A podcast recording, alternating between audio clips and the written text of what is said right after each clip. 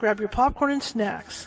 Find a comfy spot, take a seat or lie down, and let me transport you to a place of fantasy, ghost stories, ancient legends, odd creatures, alien encounters, and other magical topics. You may even decide to join the conversation. From faraway lands to your own backyard, with a small dash of pixie dust, turn out the lights and open your minds. The journey is about to begin. Hey guys, good good um, mid afternoon, well morning afternoon, brunch after we call it brunch afternoon, right?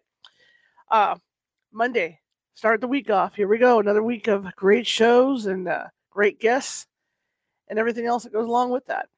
Welcome everybody. My name is Charlotte. I'm going to be your host for the next hour. I'm also the owner of the California Haunts Paranormal Investigation Team based out of Sacramento, California. We are 45 strong. Get this adjusted. Things hanging off me we're we're 45 strong up and down the state of California, which means if you think you have a paranormal need, need help, we can get to you. It might take us a while because California is a big, big state, but we can get to you. And if we can't physically get to you, we have mediums on staff who can just simply make a phone call and go and take it from there. So it's that easy. How do you find us? Right here. You're probably watching from Facebook right now, Facebook and YouTube right now head on over to one of our Facebook pages. Uh, we have a lot of California Haunts pages out there, plus my personal Facebook page. Plus, you can get us over on YouTube at youtube.com forward slash ampersand California Haunts Radio. That's another way to get us. Plus, that's just not there either. You can find me at Ghosty Gal, which is over at Instagram. So it's Ghosty Gal, it's all lowercase. And uh, you can find me there and message me. Or Twitter, Raquel Haunts at Twitter. Or if you are a TikTok person, which I am also a TikTok person, you can find us at California Haunts on TikTok, and that's all lowercase. See, so there's all kinds of ways to find us. That being said, we got a great I got a great show for you today. We're going to be talking about ancient Greek um, health stuff, and uh, I'm excited about that. I, I, I love looking into that historical stuff. Plus, this gentleman has other things that he you know he not only studies that, but he applies that to what he does. So we're going to have him talking about that today. His name is Edward, Dr. Edward Tick. Okay. So that all being said, back to back to Facebook. If you like what you see, please hit that like button. And if you haven't done so already, hit the follow button. Always looking for followers, right? Same thing with YouTube. Down in the bottom right hand corner over there is a ghost with a magnifying glass and a Sherlock Holmes hat on, and that's our mascot. You click on that mascot, and it's going to come up to a subscribe button. So if you haven't done so already, please subscribe. We've got almost 550 videos sitting over there of this show, this show. And because I'm a, I'm a journalist, I'm a photojournalist. I enjoy paranormal topics, but I also like to change it up a, a lot. So, like today is a really good example of that, of ch- changing it up. You know, to talk about health, topics. I talk about health topics. I talk about murders. I talk about new, you know, current news events and stuff. So I, I like to change up my show. So I'm sure if you go over there to the YouTube site and take a look at the shows, you'll find something you like. I think there's a little something for everybody over there. Okay. All right. And if you haven't done so already, I'm going to put a, I'll, I'll, I'll put a link on this um, after the show. But uh, I have a Discord. Discord's cool, you know. Facebook and all that's cool, but Discord is even better because that's for my ghostly groupies. That's where that's where all the cool kids hang out. We can talk about anything and everything, and there's no shame. There's no shaming or anything like that. Just keep it, you know, just keep it non-political and nice, and and, and we're good to go. You can talk about anything you want. It's where all the cool kids hang out. So you can do that after hours, you know, when, when I'm not on the air here. Okay, that being said, like I said, we have a great show for you today. Let me see who's Jerry Bay. Jerry Bazer's in the house. um, we got a great show for you today, and I'm really excited about this. My grandmother um, worked with herbs. My grandmother, um, I'm not going to say curandera, it might upset my family, but my, my grandmother um, was an herbalist like that. She was also uh, she played, played she played midwife to the people. My grandmother, you know, came across the border from Mexico, so she's old school, right? So um, my mother even told me stories about my grandmother chanting over her when my mother got stressed over something, you know, and, and she would be chanting and, and using herbs and stuff. So I'm real excited to talk with this gentleman about ancient Greek healings and stuff. So I'm going to shut up before I make a fool out of myself. So let's bring him in, and I probably already have made, made a fool out of myself. And he can tell you about himself, and then, then we'll go from there, okay? All right, here we go. Hello, sir. Hello, Charlotte. How are you today? Good. How are you? I'm great, thank you, and thank you very much for having me on your show. I'm really excited. Tell us about you, sir. About me. Okay. Yes. Uh, I am a psychotherapist, a spiritual pilgrim, uh, a writer, a poet. I write both non- nonfiction and poetry. I'm an international journey guide. Uh, we're going to be talking about ancient Greece, but I lead pilgrimages overseas uh, to both Greece and to Vietnam. So I've uh, led over 40 international pilgrimages uh, to these two countries um, in the last, oh gosh, 30 or so years. I immerse myself in the cultural and spiritual traditions of other times, other places, other cultures to try to help awaken the invisible spiritual dimensions that you're working on teaching about in your show, uh, but mm-hmm. how they really exist, how other cultures um, have practices and rituals and awareness of the, the invisible world and how they actually use them uh, to bring the invisible and the, and the visible together. And in particular, for our show today, uh, I, in both ancient Greece, um, I've studied and, and I practice the traditions and rituals from ancient Greece for today. So I don't only go there and study what they used to do, but I also bring people there so that we can access the invisible dimensions through using these rituals today. And I've been I've been at this for um, I don't look it, but I'm 71. So I've been doing this work for uh, almost 50 years. You look great. Yeah, thank you for. I agree. thank you uh, for for for my age and um, the traumatizing world we live in. I'm mm-hmm. looking and feeling great. Thank you. Man, I need to get in that Greek stuff, man. If that's what that's doing to you, that's what I need. It it really is. It is keeping me young, vital, infused with spiritual energy um, in ways that uh, we can barely achieve in our um, stressed out American lifestyle. So tell me, why did you even start researching this stuff to begin with? Hmm. Well, uh, first I'll say that uh, I'm not Greek by birth or by blood. I have no Greek blood. So uh, the, my DNA samples say I have 2% of Mediterranean blood. So maybe a little bit, but right. And that's what my Greek friends say. We knew you were one of us. but so briefly, how did I get into this? Well, first of all, um, I had a, a, a magical event the day I turned 10 years old. And that introduced me to the Greek tradition. So it's a wonderful story, but I'll tell it briefly. I grew up in New York City. On our 10th birthdays, we were allowed to get the adult our adult library cards. I'd been wanting to get to the adult section for years. I went to the library after school, got my card, and then I was wandering around the, the, the book stacks, and I had no idea what would be my first adult library uh, book that I'd bring home. I was walking between two stacks that were floor to ceiling, and here we go. Here's the magic. I don't know what happened or how, but a book either fell or was invisibly pushed off an upper shelf that I couldn't even reach, and it fell into my arms, and I caught it, and it was Homer's Iliad, the Whoa. Iliad story of the Trojan War, and it was a big, beautiful red leather bound book, and I said, I don't know what just happened. I don't know what you are, but wow, we're going home together. So at 10 years old, I brought the Iliad home and I devoured it, and it awakened in me a lifelong pa- passion for uh, ancient Greece and everything about it. All right, so that was my beginning, and I was studying that all my growing up years, but that's mm-hmm. not how I got into it. Um, as a serious adult practitioner and, and researcher.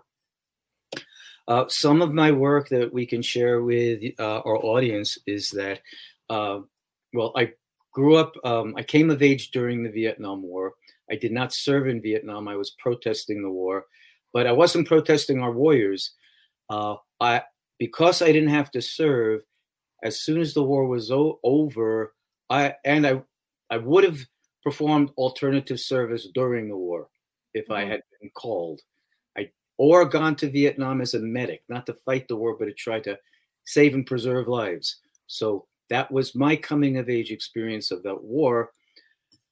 So in 1975, the year the war ended, I I began working as a psychotherapist, and immediately Vietnam veterans started to come into my practice, even before post traumatic stress disorder came around, which that became a diagnosis in 1980. But I've been working with veterans longer than that. Okay, to jumping to Greece. I worked with veterans giving the best psychotherapy I possibly could at the time. And there was almost nothing written about this. There was no literature on it. It wasn't even the diagnosis.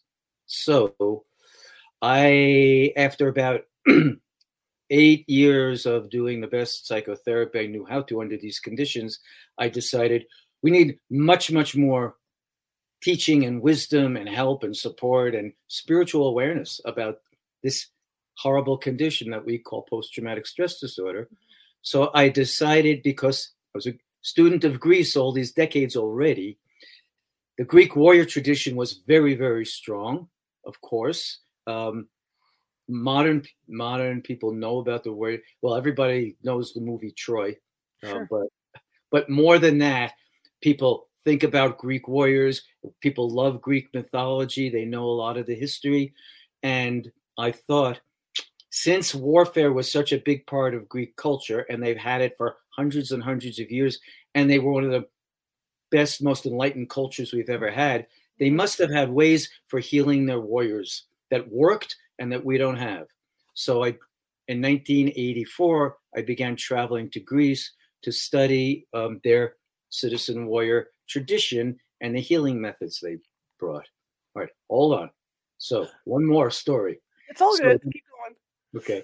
In 1987, this was my second research trip to Greece, and I was there for several weeks uh, on my own research pilgrimage. I went to a place uh, called Epidaurus, Epidavros, which was the principal holistic healing sanctuary of ancient Greece. I didn't go there for that in 1987. There's an ancient theater there that is still used every summer uh, it seats 14,000 people. And uh, this is magic too. There's no mechanical devices at all. It's just an amphitheater built into a hillside. It has perfect acoustics. Wow. You can be sitting at the top of the mountain, you know, number 14,000 mm-hmm. of the, the guests, and you'll hear even the slightest whisper from the stage. And science hasn't even figured out how they do this. Maybe they're not asking the right questions.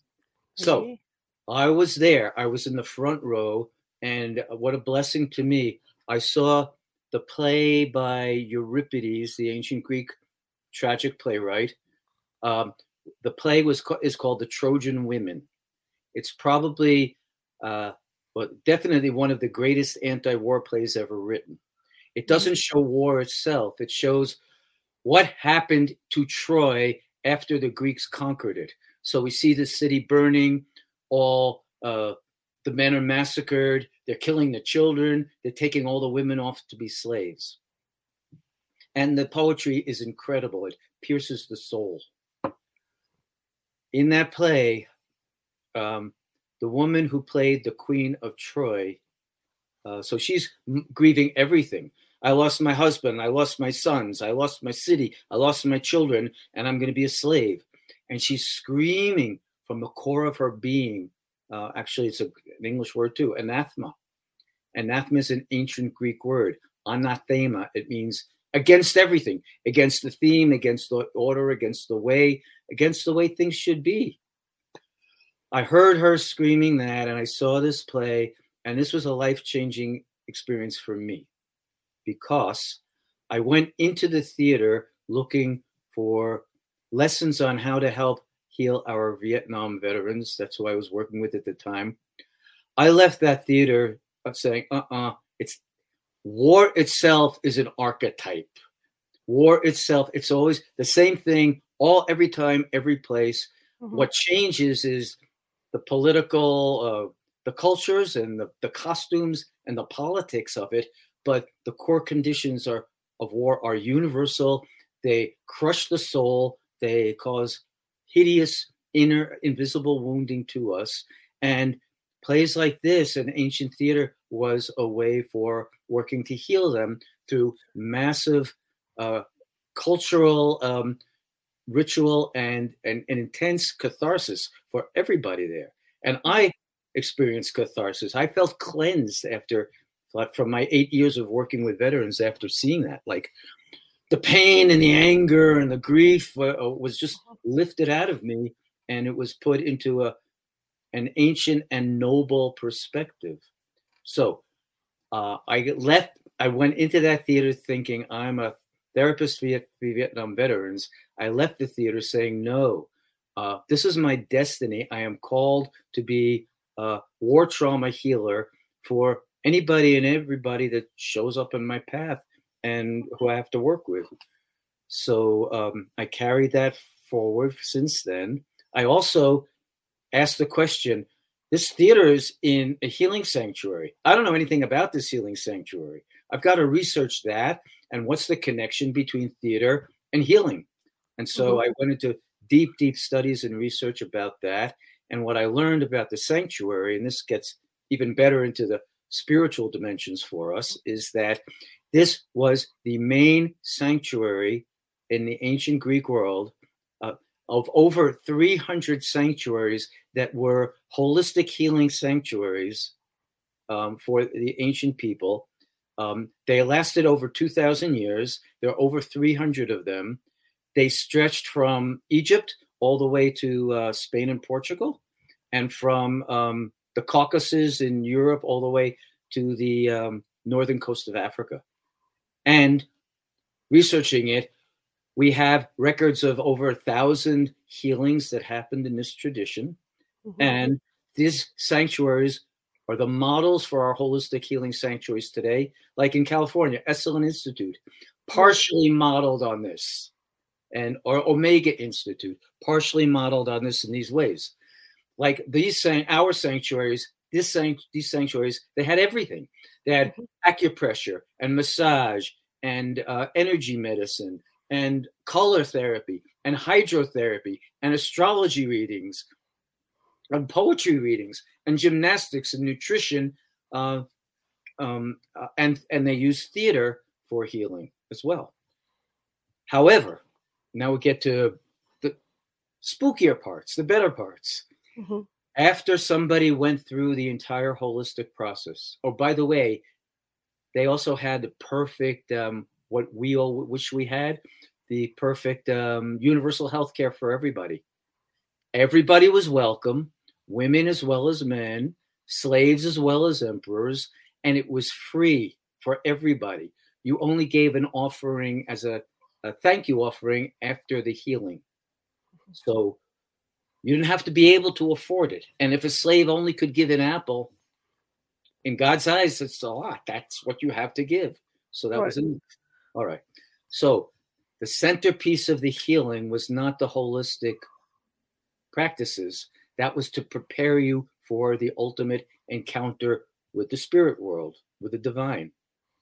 The god of healing in ancient Greek was Asclepios. Asclepius was the son of Apollo. Everybody's heard of Apollo, the god of truth, of the inner light, the one who gave the oracles at Delphi.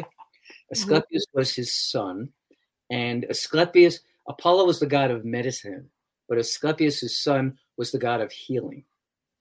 In these sanctuaries, after their time in the holistic practices, people would go into private chambers. Some in older times they were like caves in the mountains, but later times when they built the temples, they were special um, chambers reserved for nothing else but this. And they had a practice. Well, we have all heard of Native American vision questing. You go out into the wilderness after a lot of preparation and you pray and afflict yourself and ask the spirits to come to you and eventually get a vision. So, what the Greeks did was that vision questing. We could call what the Greeks did dream questing. Dream questing. They their term for it was dream incubation. People would go into these isolation chambers and they would stay there fasting, praying, meditating, and doing nothing else but waiting till the spirits came to them in some oh. form. And in their dreams or visions, they would either see Asclepios, that god of healing, or one of his helpers. He had three daughters who were all healers in the spirit world, and they also had sanctuaries. So Asclepius or one of his daughters or one of his spirit animals, the snake, the dog, or the cock, the rooster, any one of them could come to people in their dreams. And Scouts Honor, in the dreams, they got the healing without med- um, sometimes sometimes there was medical intervention connected in some of the sanctuaries but most of them not most of them this was a pure spiritual healing that happened through the dream incubation for conditions that humanity uh, human help could not heal so right. for example uh, there was a blind man who whoops sorry uh, there was a blind man who could not be healed, who went and uh, in his dream incubation, he had a dream where he saw Asclepius come to him mm-hmm. and say, I'm going to tell you how to heal yourself. Here's the prescription. Go to my altar in the temple and collect ashes from the altar and mash acorns and make acorn flour and put uh, and make a poultice of the ashes plus the acorns and spread it over your eyes and keep it on there for several days and your sight will come back. And it did. Another example because uh, working with the veterans with warriors the warriors loved this tradition. And even when they invaded cities and sacked or destroyed cities that um, had this tradition they protected the asclepian sanctuaries and they used them for their own healing. So a warrior's healing, for example, was somebody was wounded by an arrow in their shoulder and it was mm-hmm. really deep and so so deep that it couldn't be operated and they couldn't get the arrowhead out. Mm-hmm. They'd go into the sanctuary, another true story. They went into the sanctuary, they did the dream incubation, and in a dream, they saw the God of healing come to them do psychic surgery only in the dream and take out the arrowhead. And they saw it in the dream. And when they woke up, their body had spontaneously expelled it. Wow. So this stuff really happened. And let me tell you a ghost story from modern times okay. that connects these traditions. I'm open. Go for it. I know you are. and uh, I, I really appreciate your open portal so we can talk about this these strange and magical things in, in such an open way with a absolutely. Absolutely. So one story from modern times and then let you talk for a while. Okay ask next questions. Absolutely. Okay. so so this tradition lasted for 2000 years.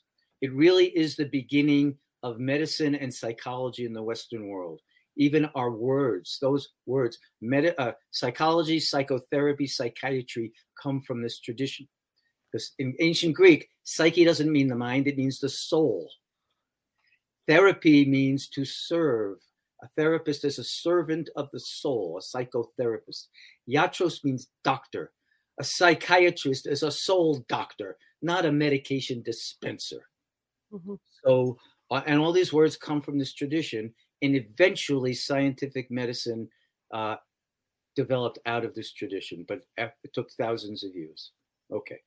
So, and then it lasted for 2,000 years. Jumping to the modern world, this tradition began to come back at the end of World War II when we had a worldwide disaster and so many people suffering. Mm-hmm. Uh, Jungian psychologists uh, began to discover and work with this tradition and start to study it and bring uh, write books about it and work with people who are having dreams about it. So that it started to come back then. Um, also, the end of World War II, the war's over. British soldiers are bivouacked in that place at Pidavros, where I was in the theater, mm-hmm. the main healing sanctuary. But it was the end of the war, and the place was in ruins. The soldiers were bivouacked there, waiting to be shipped back to England. After several nights of sleeping in the sanctuary, not knowing where they were or what was going on, the whole contingent of soldiers appeared before their commanding officers and they said, This place is haunted. We got to get out of here. What do you mean haunted? What are you talking about? The officers asked. The soldiers reported every one of us is having the identical dream every night. And this dream is that we're seeing a, a, a tall man uh, with a beard and curly hair, ra- dressed in an old Greek toga, carrying a staff with a snake wrapped around it, just walking through uh, our site, looking at all of us. Well, they didn't know it, but that was Asclepius. That's exactly what Asclepius looked like. They were having visions of that heal, dream visions of that healing God coming back to them. Uh, and so that's a modern haunting that was also showing that this spiritual energy is trying to come back to humanity at a time when we are in utmost need. Fantastic story. Thank you for sharing that. Um, question I have is, um, so you learned all this knowledge, mm-hmm. and you brought it back to apply it here. Yes. How are you able to apply it? Like, like you know, you got the the modern day soldiers with PTSD and all this going on. How are you able to work all that in with what they're going through? Well, uh, a few ways. Thanks for asking that too. So one matter, one matter is that I don't only work with the ancient Greek tradition. Mm-hmm. Um, I also lead healing journeys to Vietnam. I've been there 19 times now. And so I also study and work with the Buddhist traditions, which mm-hmm. also teach us that the spirits, the souls are there on the other side and we can connect with them. And the Vietnamese also teach that what we call PTSD, well, they don't have it there because their culture is so, even though the war was there and so much damage was there, they don't have wartime PTSD because they have everything in their spirituality and their culture that enable them to heal it. Uh. One of the things they teach is that we are responsible for the lives we ta- have taken, and the souls taken by violence on the other side waiting to reconcile with us. And so they also have ways for connecting with the souls. And they also report that they have the concept, uh, we, we might call them ghosts the Vietnamese right. call them wandering souls. Wandering souls are people who have who have been killed by violence or accident and their bodies are lost and they're stuck in between the worlds. They can't move to the other side. So they're here wandering and the Vietnamese report hearing them and seeing them sometimes in the jungles. So huh. they they experience themselves being haunted by old war victims who are crying out to us to help them find peace and relief and go off to the other side. So I, I use uh, Vietnamese practices. I also have studied and been initiated with Native American, our Native American brothers and sisters. So I use theirs and I use these Greek practices. From all of that, studying how can we effectively bring warriors home and heal PTSD, I put together a whole huge complex protocol so that um, I'm not only doing conventional individual hour by hour psychotherapy, but I run intensive healing retreats on this in this country.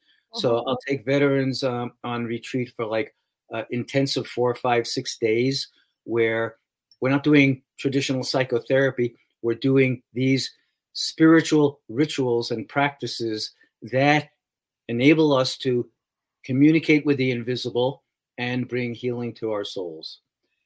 Regarding the Greek tradition, I uh, I lead healing journeys to Greece uh, once or twice a year. Um, um, blessedly, I'm leaving again in two weeks, and uh, in uh, in the middle of March, I'm bringing a group of veterans over to Greece, and we will be doing some of these practices in Greece. I really do in my retreats, both in Greece and here in the States, we do the dream incubation process. We do it. So we do holistic practices to get people really relaxed. Of course, we do storytelling so people can tell what their stories are and uh, their afflictions. And mm-hmm. we have people, we always have civilian supporters witnessing and supporting the veterans, which is what's supposed to happen when right. warriors come back. The society is supposed to support them and welcome them home. Whether the war was right or wrong, it's not the point. We have to mm-hmm. support our warriors. It's not their fault. Mm-hmm. And we really do the dream incubations that we're talking about. And uh, people have visions. People have what Carl Jung called big dreams. not the little everyday dreams, you know, what happened in my childhood or what happened at work today that's bothering me or uh, those kind of dreams. But people have what Jung called big dreams, which he said were that's when the spirit world is come breaking through. That's when we're seeing the archetypes that are invisible but are part of us, that are built into the universe, built into our unconscious, and they come to us in dreams and visions as if they're spirits or ghosts that are arriving. Right. So we do the dream incubations, and I could tell you many, many stories of people like in ancient times have transformational visions and dreams and uh, are connected by, uh, by the invisible spirits that come to them in the dream sleep and bring them intense and immediate uh, healing and transformation. Wow. I just find it so interesting that, and it's a nice thing that I had a friend who was um, getting counseling up, up in the Pacific Northwest, and she ran into a counselor who understood because she this my friend had psychic abilities so she actually ran into a counselor who understood i think that helps and i think mm-hmm. it's wonderful because you because i'm hearing more and more of this out in your field you know the of people that that that, that, that understand that, that that spiritual part. I think it's great and i think it's a huge tool for you guys to use. Uh, i agree with you and uh, i agree that it's becoming more and more well the psychology world is becoming more and more aware of the reality of the spiritual world and working with it more. And it's changing in the as the generations change too. So mm-hmm. because I, i'm an old guy i'm the vietnam war generation. Some people in my generation are getting there mm-hmm. the generation before me nobody got almost nobody got there the right. next generation in your generation this is good more and more people are unhappy with mainstream medicine and psychology and mainstream culture, and that it's not serving us, and the spirituality is missing. So mm-hmm. we know, look how many people are turning to psychedelics, to mm-hmm. the use of ketamine, and those are also all now uh, being researched and used for psychotherapy. Mm-hmm. So what people are desperate for genuine spiritual experience. And in our culture that is so drug dependent and ignorant about these matters, mm-hmm. most people only know to turn to um, substances to try, help them get to the other side. What this shows is how hungry people are for it, mm-hmm. that it is being normalized. The bad thing is if the medical corporations get a hold of it and control it, that's not going to mm-hmm. be good. But right. um, but the fact that it's legalized and available and people are seeking spirituality is great. And you're right, more and more um, psychological practitioners are realizing the need for spirituality and introducing it into our, their practices. Absolutely. I've been consulted many times over my career by people who have had really breakthrough spiritual dreams mm-hmm. and visions. And then they've gone to a traditional psychiatrist or psychologist and been told, you're going psychotic. That's right. crazy. Well, no, it's not. No, it's not crazy. Something from the spirit world or the unconscious is breaking through and mm-hmm. trying to make itself known. And it's the therapists who don't recognize it and don't know how to work with that material. Right. Right. Absolutely. Yeah. The other comment I had about this too is it hard now? You're you're you're talking to these guys that have come back from from wars, you know that, that you're dealing with. Is it hard to I'm not going to say convince them, but, but when you start to tell them about this this other side of of, of how you can help them, how willing are, are, are they to do it, or do you have uh, skeptics that come through, or how's that work? Good question. The hardest part is uh, the first. The first difficulty is um, is uh, convincing women or men who have been to war to mm-hmm. actually come in and seek help. Oh, for a lot of reasons. Just as you said earlier, our warriors veterans really need to be with people who get it. Mm-hmm. And if the therapist doesn't get it, they're out of there. They're out of there. And most therapists don't get it. And most of the literature on post traumatic stress disorder doesn't teach it. It teaches people here's the symptoms and here's the pigeonholes. And they also teach it's a chronic probably lifelong stress and anxiety disorder. You can't heal it. You can only learn to adapt to it and adjust to the symptoms. Mm-hmm. For everybody listening out there, that's wrong. That's not true. We can heal it. Other cultures prevent it or heal it. And I've worked with lots of veterans who are extraordinarily magnificent, healthy, strong human beings who have fully healed their PTSD. So we can heal it, but it takes it takes these kinds of practices because it's not post-traumatic stress disorder. The way I Mm-hmm. translate that acronym is two ways. Post-traumatic soul distress. It's your soul that is agonizing, and the symptoms are your soul screaming in anguish. And you got to do some soul work. You need to do spiritual work to heal this. Mhm. And the other way I translate it is post traumatic social disorder because it's not an individual pathology. It's not something wrong with you.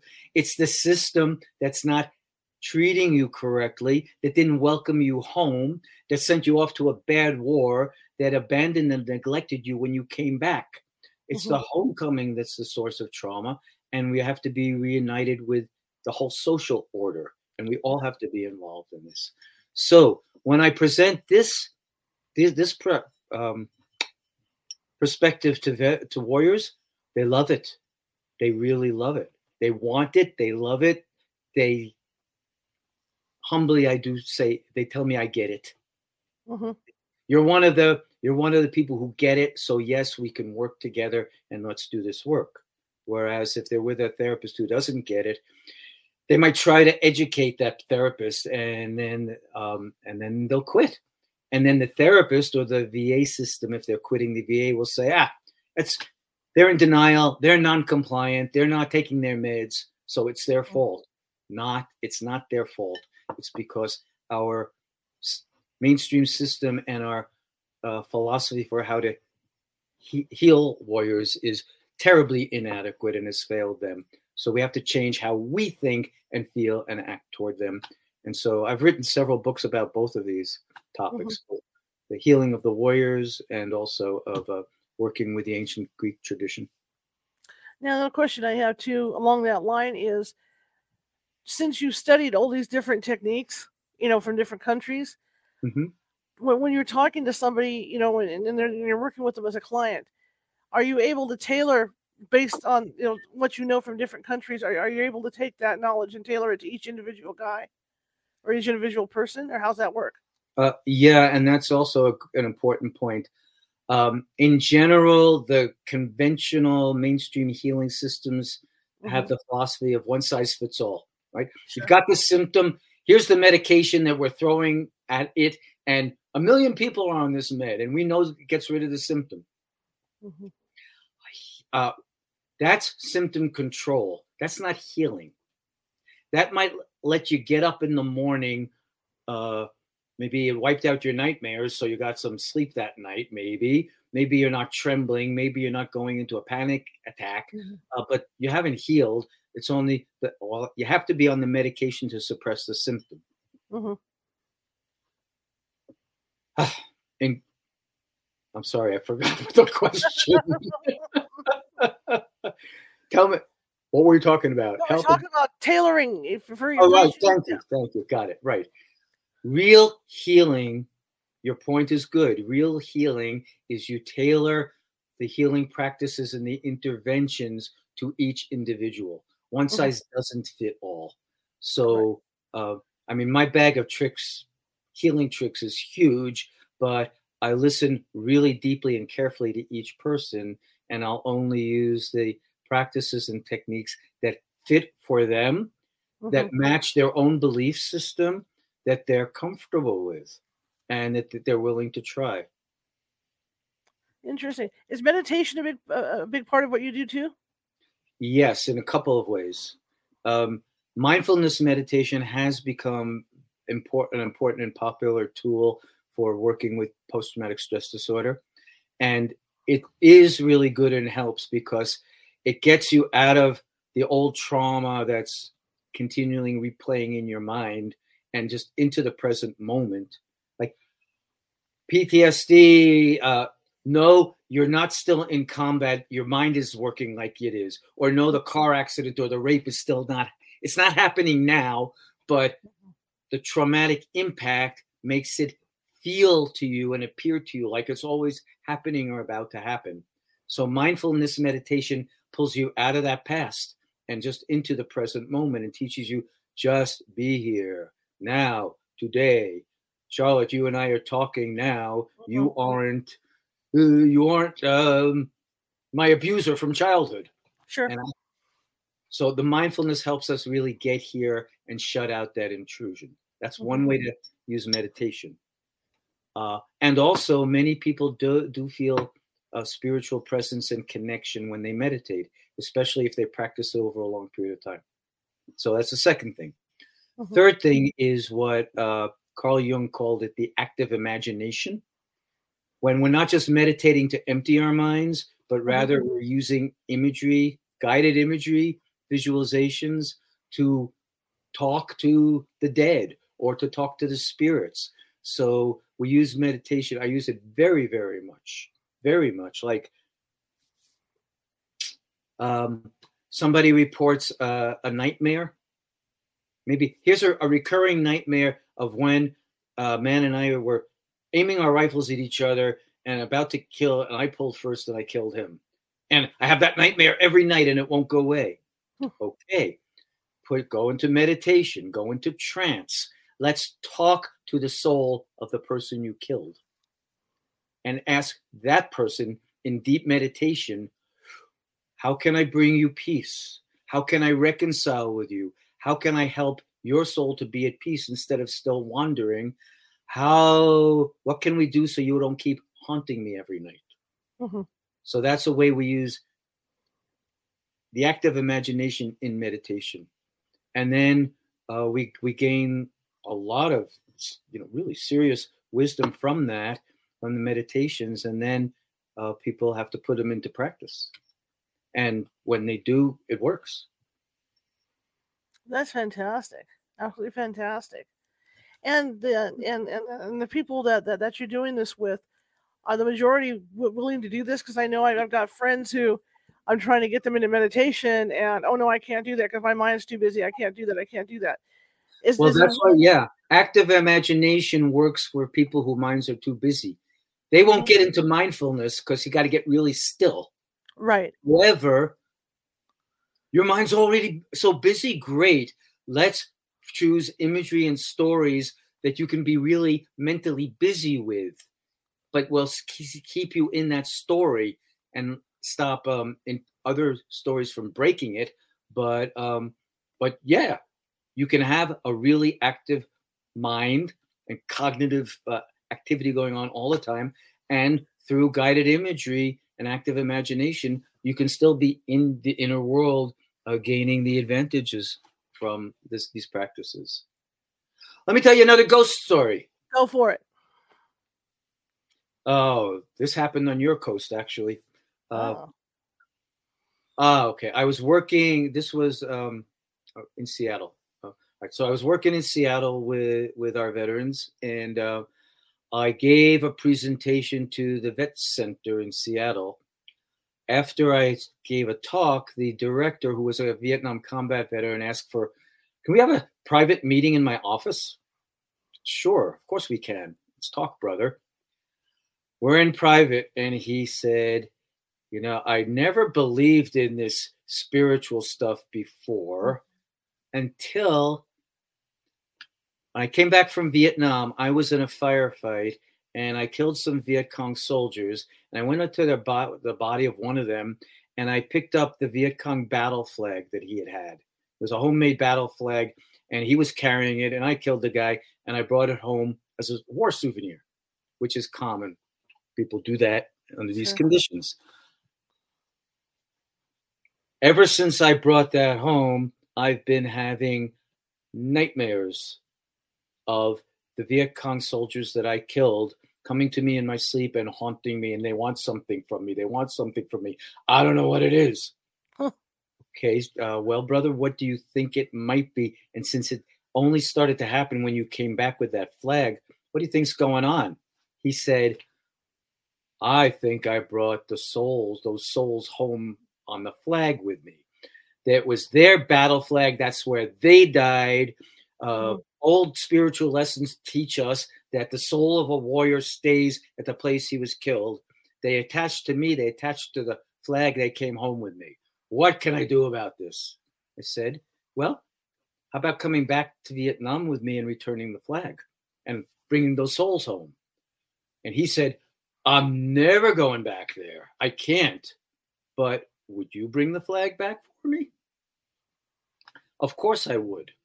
So I didn't only bring the flag back, but um, I have a deep partnership with the main museum about the war in mm-hmm. uh, Ho Chi Minh City, in Saigon, which is called the War Remnants Museum. So I let the museum know I was bringing the flag. They arranged a beautiful welcome home ceremony for the flag because they believed it's bringing their souls back. Mm-hmm. So the museum director and their veterans were there, and I brought a veteran group there. So we had reconciliation ceremony right in the museum between their veterans and our veterans, and then then we had this beautiful ceremony of returning the flag. That's not the end. Okay. That was great. The people in the museum could read the homemade flag and they could identify the village it came from. So we not only we didn't the, the museum didn't keep the flag. We had an excursion into the Mekong Delta and we returned the village uh, the flag to the village it came from and to the family that had made the flag. And it was their grandfather who the Americans had killed the Vietnamese are so spiritual and believe in the spirit world and, and the soul's eternally alive so deeply.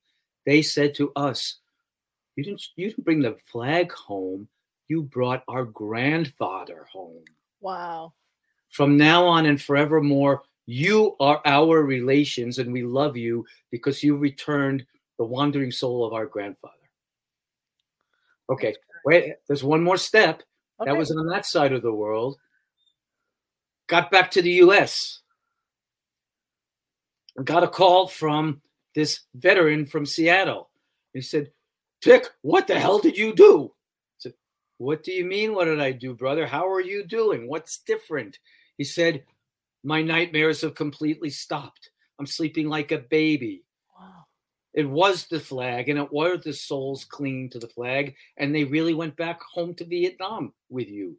Thank you, thank you, thank you. And nothing else has worked to, to end my nightmares, including the meds I took. But this spiritual practice in collaboration with the Vietnamese people ended it. I'm good.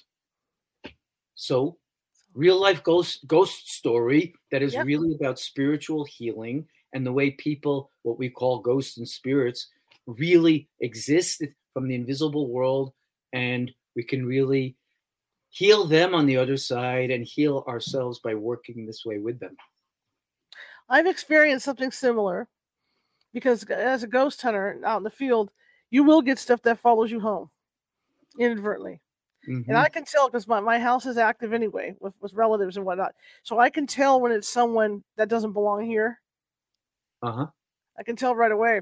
And so my neighbors used to think it was funny because I would open all my windows and I mm. kick them all out. You know, the, my yep. neighbor would go, "Oh, you brought some home." Or one of the things we do is that if we know we got them from a particular cemetery or some town, little town, mm-hmm. we'll drive to the town and open the door and say, "Look, you're back now. You need to go back to back yeah. to wherever you came from." And it mm-hmm. works. It does work. So it's it's similar to what you're saying. You know, with, with that story. Yeah, yeah, yeah. Um, we do want everybody in the world to know that we have we all have well the invisible world wants to communicate with us and it mm-hmm. tries and the portals are open uh, actually more easily and readily than people realize and it's mm-hmm. our ignorance and fear that keeps them closed and people unbelieving yeah mm-hmm. mm-hmm. yeah how successful have you been let's get down the, the nitty gritty on this.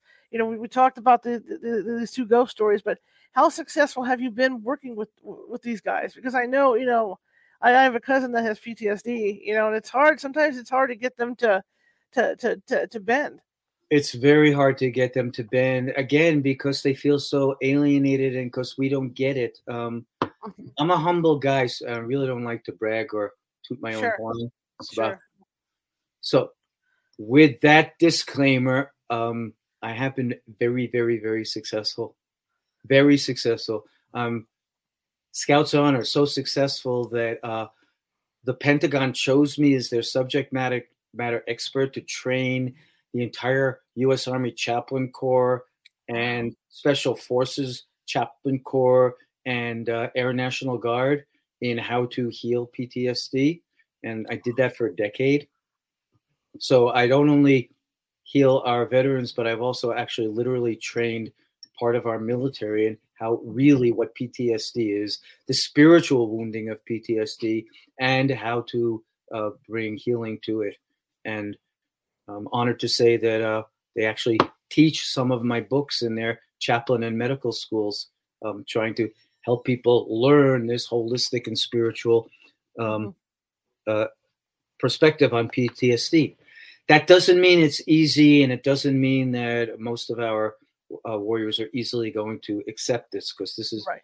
really out of the mainstream box. But mm-hmm. once they arrive and we start to talk, and they realize that I really do get what it is to be at war, and that even though I wasn't in military war, I've survived other forms of warfare on my own, and I, and you know I'm in the brotherhood. Uh, then it's wide open, and the the healing happens, and I'm actually very very good and successful at working with them. Absolutely. Another question that just came to mind was, how do you decide which technique to use with a particular person? Oh, that's a good question too. And another mistake that the mainstream medical and psychological community work is most people have their techniques, right? So mm-hmm. you go to a you go for biofeedback, or you go for EMDR, or you go for um, nutritional counseling, or you go for Gestalt therapy, or whatever, and people apply their technique to every one of their patients, rather than I don't know what you need yet. I'm going to really listen to you for deeply, deeply listen and get to know you and what's afflicting you and what your value system is and what your spiritual beliefs are. And then we'll choose the techniques together that would work best for you rather than imposing one technique because that's what I know how to do. Okay. Makes a lot. That makes tons and tons of sense. Tons and tons. So which one, you know, out of everything that, that you've studied, and I know everybody has favorites and stuff, right? So so this is let's be real with this. Out of out of all the techniques that you've studied, which which one do you prefer to use? Which is your favorite? Oh goodness. Well, I guess I'd have to say that the Asclep- the Asclepian dream healing tradition from Greece is my mm-hmm. favorite. I'm saying that because I do it the most. Sure. because I love doing it because um, dreams are so interesting and fascinating, and they are um, doorways into the unconscious and into the spirit world. And the dreams that people have in these practices are endlessly fascinating, uh-huh. and also uh, it doesn't hurt as much as just slogging your way through the anguish. It's not only reporting horror stories and crying and feeling the catharsis, but it really is getting beyond the pain you're carrying to connect with the invisible world and be uplifted. So I love doing it. And when I'm doing it, like we're talking about it, I feel it enlivens me. I feel so alive. And that's one of the things that keeps me fooling everybody and looking young. There you go. Another question I have too, I just thought of it as far as dreams go. What's the most common dream that you run into with with these gentlemen or and ladies? Uh, with the warriors, with the veterans? Yeah, with the warriors, yeah. Whew, the most common dream. Bad kills. Okay. Bad kills. Really. Um, I, I I'm gonna I'm tearing up saying this and I'm thinking of so many people all at once. Uh, I fired warning shots and the car wouldn't stop, and the uh, rules of engagement says fire the warning shots, and if they're still coming at you, shoot, shoot, shoot. and I slaughtered a family. Like that. Or um, uh, an enemy soldier shot at me from that window and I fired back. And when I got to the room, I found a dead child. Oh. Bad kills, wrong kills. People, life I took that I shouldn't have because they were innocent, because they weren't threatening me. And that's a really, really common uh, dream, nightmare that warriors have. And we have the phrase now um, moral injury. It's not only PTSD, it's I have betrayed my own deepest, most precious uh, morals and value system. And so, and that's a soul wound. It's our Mhm. soul that distinguishes right and wrong, good from evil, and is supposed to do good and is harmed when we do wrong. And that's a lesson from Socrates and Jesus. Uh, and when we talk that way and share that with the warriors, yeah, that's right. My soul is wounded, and I have to reconcile with uh, with the life I took and with the spirit or the ghost of that person. And there are ways to do it. Fantastic. And what advice do you have for someone that wants to seek help? What what, what type of counselor should should they be looking for? Oh, wow. Um, all right. A couple of things about that. Good question. Okay. One is really do go shopping. Really. Don't assume that if a person has degrees after their name or they're the closest office to you or there's an opening in their practice and they say they treat something that that's Mhm. good for you. I always say go shopping and find the personal relationship, the best person that you connect with, that you bond with, you know, in an emotional and spiritual way. The most important thing is a good, strong, healing relationship that you can trust and surrender to, to trust to go through this. That's the first thing. Um, Secondly, as we said, the words in the professions come from the ancient spiritual tradition. If you need to go to a psychiatrist, don't go to a medication dispenser who just listen s listens to your symptoms for five minutes and then throws medications at it. That's not healing.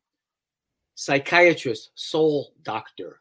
Go to somebody who listens to you, who hears you, who you feel is talking to your essence.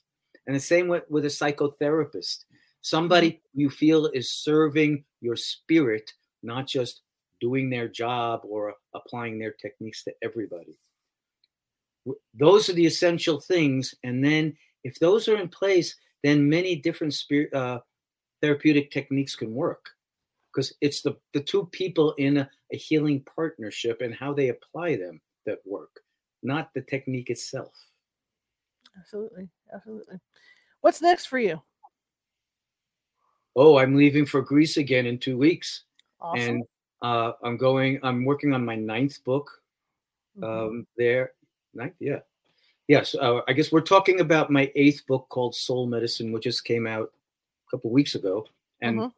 all this material is in there. So I have another book contract on another book on Greece about seeking spiritual sanctuary from ancient times to the present in Greece. So I'm going, I'm leaving in two weeks and I'll be there for a month. Uh, about about three weeks of, of working on my book, uh, and then 10 days where a group of warriors from Vietnam, Iraq, Afghanistan, Canadian uh, warriors are coming to join me, and I will lead the kind of intensive dream quest journey for warriors that we've been talking about today from Mhm. the end of March for 10 days. So that's next. And I'm That's really cool. looking forward to that. And how can people find you? Thank you for asking. I have two websites. So uh, one is just my name, edwardtick.com. Mhm. Uh, and uh, my books are all on that. That's an author's site. And then for all of my work, my website is called, is one word, mentorthesoul.com. No, I'm sorry. Yes. Dot .com. Yes. Sorry. Yes. mentorthesoul.com. So edwardtick.com or mentorthesoul.com. And Edward, the rest of my contact information are on those sites. gotcha. Edward, thank you so much for coming on. I appreciate it. I learned so much today. Fantastic. I hope that you continue this work with you with these guys, you know, with these warriors because people need the help, and I think what you do is great. Yeah, thank you. Thank you very much, Charlotte. Great to be with you. And uh, yeah, I pledge to you and to all of our warriors out there. Uh, I'm in this until I'm in my grave and maybe even beyond. It's a life calling, and I, I'm honored to serve this way. Thank you. All right. Thank you so much, sir. You have a good rest of the day. You too. Thank you so much. Great to be with you. All right. Bye bye. All right. I learned so much. That was great. Hopefully, we can get him back on sometime after he goes after he makes his trips. We can talk more about this stuff. I just I just think it's just wonderful work that he does.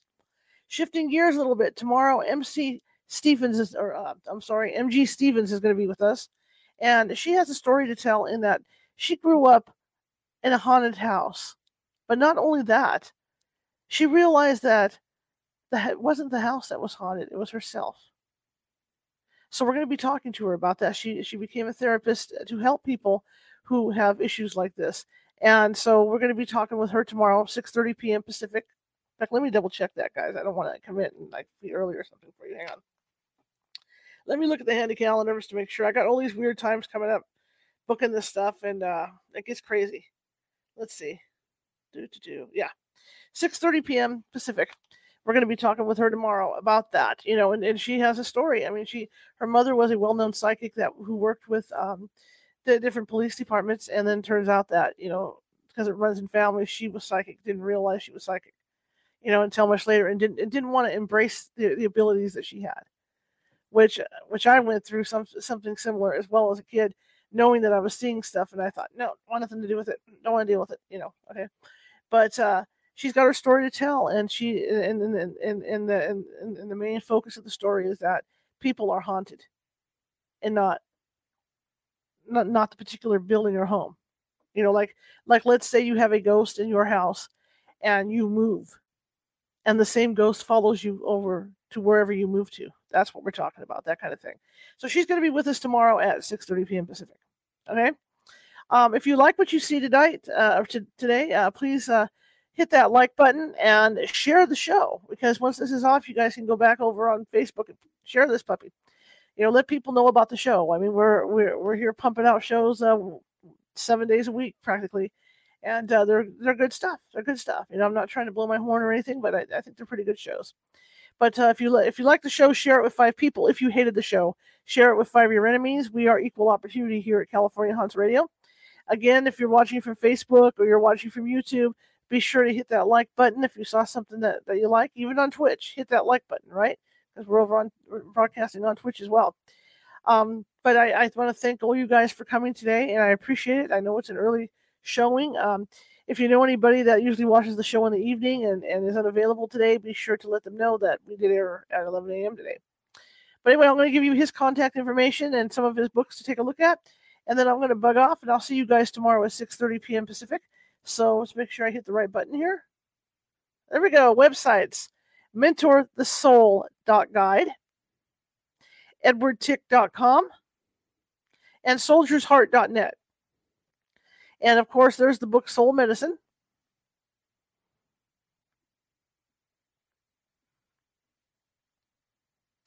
War and the Soul is, is another book.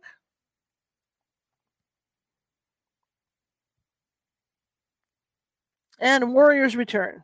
And of course, he has six other books of varying topics and stuff as well. I really like people like him. I, I, I love the fact that they're available, and of course, the books are available on Amazon. I really love the fact that they're available and so open minded to look at the spiritual side of things. I think it's very important. Okay, guys, I will see you tomorrow, 6:30 p.m. Pacific. Have a great evening.